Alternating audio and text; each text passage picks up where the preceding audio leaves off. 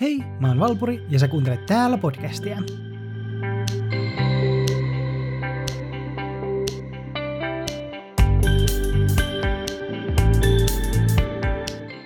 Olen tehnyt Patreon-tilin, jonka kautta voi tukea podcastin tekoa erikokoisilla lahjoituksilla 3 eurosta 15 euroon asti.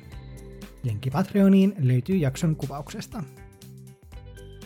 Netissä tulee pakostakin seurattua Amerikan meininkiä, ja aika usein saa miettiä, että mitä ihmettä siellä oikein tehdään. Moni onkin varmaan jo kuullut Floridassa läpimenneestä niin sanotusta Don't Say Gay-laista. Ja jos et ole, niin mä halusin tällä kertaa vähän avata tämän vaikutuksista. Don't Say Gay-laki, eli älä sano homo, on viralliselta nimeltään vanhempien oikeudet koulutuksessa. Mitä tämä kohuttu laki sitten oikein pitää sisällään? Ää, tässä on suomeksi käännettynä pari otetta laista. Koulupiiri ei saa kannustaa luokkatunneilla keskustelua seksuaalisesta suuntautumisesta tai sukupuoli-identiteetistä ala-asteella tai sellaisella tavalla, joka ei ole oppilaiden kehitys- tai ikäasteen mukaisesti sopivaa. Siinä myös todetaan, että vanhemmat voivat haastaa koulupiirejä, jotka he katsovat rikkovan käytännöllään tätä lakia. Tuomari saattaa laittaa koulun korvaamaan vahingoista sekä lakimies että oikeuskulut vanhemmille, joka tekee tällaisen haasteen. Tämän lisäksi lakiin on tehty lisäys, jonka mukaan kouluja vaadittaisiin kertomaan vanhemmille. Jos heidän lapsensa on LGTB plussaan jotenkin kuuluva. Kuuden viikon sisällä siitä, kun heille selviää, että lapsi ei ole hetero, tai siis sukupuolinen. On varmaankin sanomattakin selvää, että kuinka vaarallista tämä voi olla.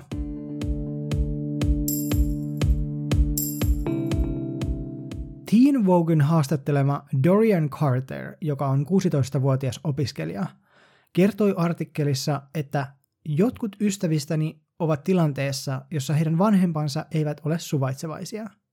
Jos heidän vanhempansa saisivat tietää asiasta, he voisivat olla oikeassa vaarassa. Monille oppilaille koulu on turvallinen tila, jossa he voivat olla oma itsensä. Avoin keskustelu sukupuoli-identiteetistä sekä seksuaalisesta suuntautumisesta on auttanut näiden stigman poistamista. Asiasta keskustelun kieltäminen taas tulee lietsomaan stigman kasvua ja vaikuttaa queer-nuorten turvallisuuteen sekä hyvinvointiin. Trevor-projekti on suuri voittoa tavoittelematon järjestö, joka perustettiin vuonna 1998, ja se keskittyy itsemurhien ehkäisyyn lesbojen, homojen, biseksuaalien, transsukupuolisten, queer- ja kyseenalaistavien nuorten keskuudessa – heidän vuonna 2021 tehdyn kyselyn perusteella selvisi, että vain kolmas osa osallistuneista nuorista koki kotinsa olevan LGBTQ-myönteinen tila. 50 prosenttia osallistuneista nuorista sanoivat kokemansa taas koulun myönteiseksi tilaksi. Ja tämä laki vie tämän turvallisen tilan kokonaan pois näiltä nuorilta.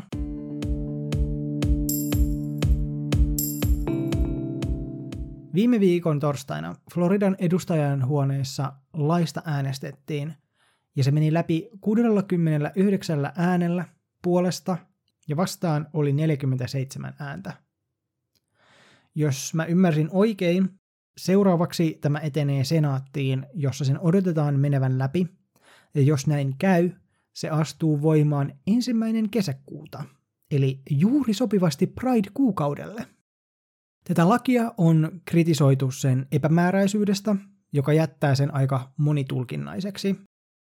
James Somerton, joka teki aiheesta YouTube-videon, johon löytyy linkki jakson kuvauksesta, huomauttaa, että usein syrjivät lait jätetään tarkoituksella avoimiksi, jotta hallinto voi jättää pelivaraa mahdollisimman paljon tulevalle syrjinnälle, joka on aika hiton pelottava ajatus.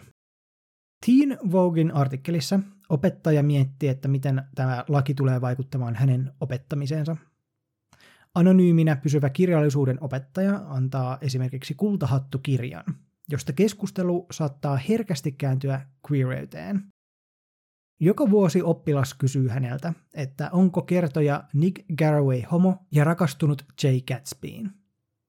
Yleensä opettaja kääntää kysymyksen suuremmaksi keskusteluksi, mutta nyt jos laki tulee voimaan, hän miettii, pitääkö hänen tulevaisuudessa vastata pahoittelut, en voi keskustella tästä kanssanne, vaikka aiheesta on kirjaimellisesti akateemista kirjallisuutta.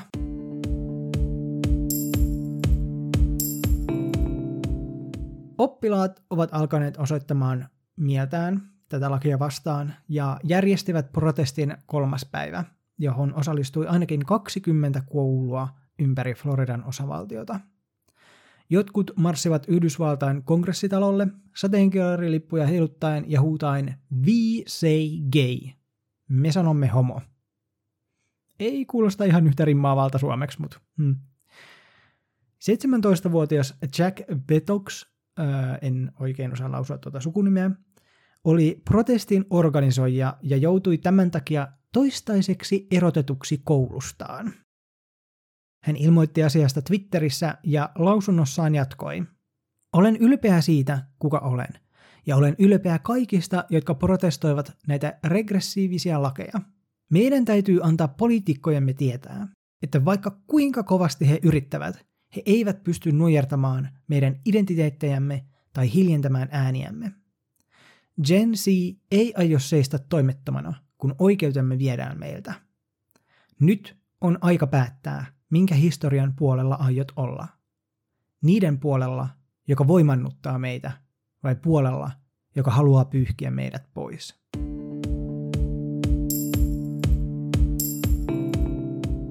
Lain perustaja, republikaaninen kansanedustaja Joe Harding väittää, että lain tarkoitus on vain pitää vanhemmat tietoisina ja osallisina siinä, mitä heidän lastensa koulutuksessa tapahtuu, ja että kriitikot ovat täysin misinformoituja siitä, mitä laki tekee. Hänen mukaansa laki parantaa lasten elämänlaatua. Joe Harding toivoo lain vahvistavan vanhempien fundamentaalista oikeutta tehdä päätöksiä kasvatuksessa ja lastensa kontrollointia. Kyllä, kuulit oikein. Rajojen luominen aikaisella iällä siitä, mikä on sopivaa kouluissa, kun me rahoitamme kouluja ei ole vihaa. Yksi lain äänekkäistä tukijoista on Ron DeSantis, joka on mahdollinen tuleva presidenttiehdokas. Hän sanoi lehdistötilaisuudessa seuraavanlaisesti. Tavoitteenani on kouluttaa lapsia matematiikassa, lukemisessa, tieteissä, kaikista tärkeistä aiheista. En tahdo koulujen olevan kuin leikkikenttä ideologiselle väittelylle. Jopa Amerikan presidentti Joe Biden, tai ainakin joku hänen tiimistään, twiittasi olevansa LGBT plus nuorten puolella ja tuomitsi tämän lain.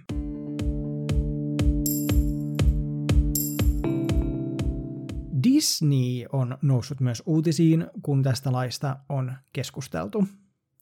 Disneyn toivottiin ottavan kantaa tähän lakiin, sillä osavaltion yhtenä suurimpana tulonlähteenä heillä on vääntövoimaa päättäjiin – Floridassa sijaitsee Disneyn järjestämiä risteilyjä sekä teemapuistoja, jossa on yhteensä 77 000 työntekijää. Vuonna 2021 pandemian ollessa vielä vai erittäin vaikuttava tekijä, nämä niittivät tuottoa 16,5 miljardin dollarin edestä.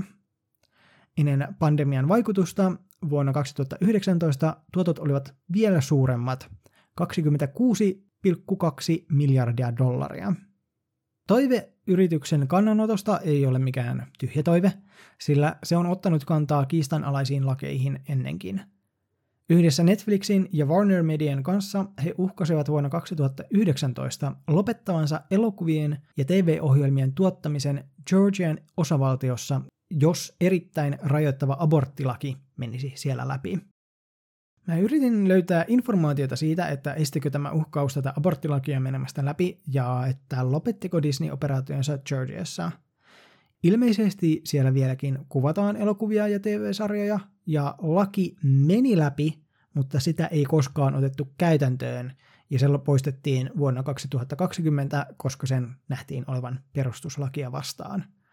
Eli toimiko tämä kannanotto vai ei, mä en ole ihan varma.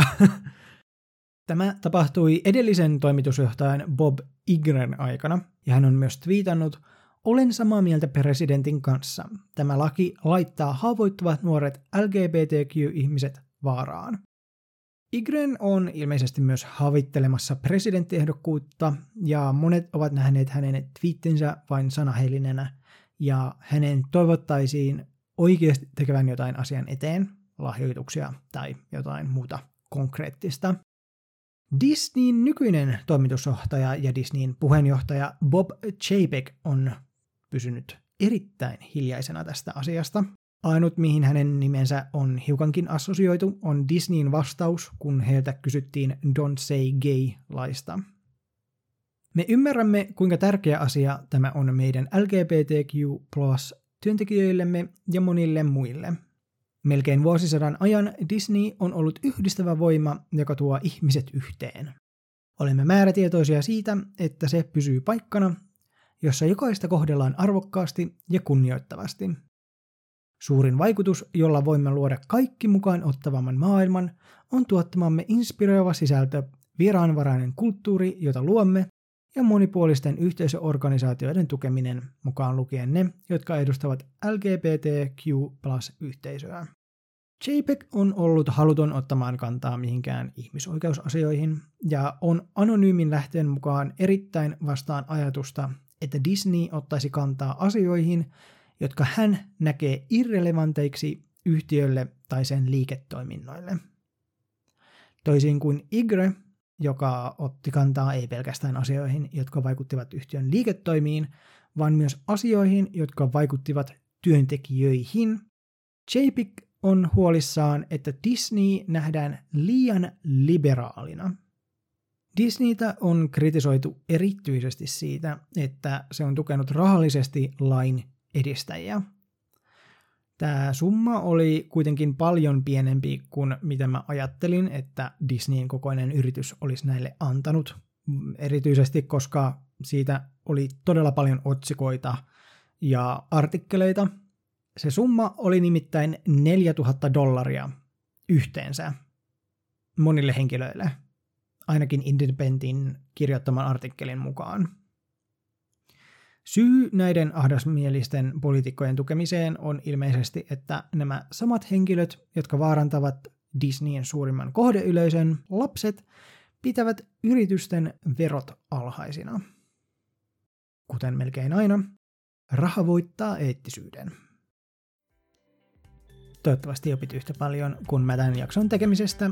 Seuraa podcastia Instassa, Twitterissä ja Fasessa.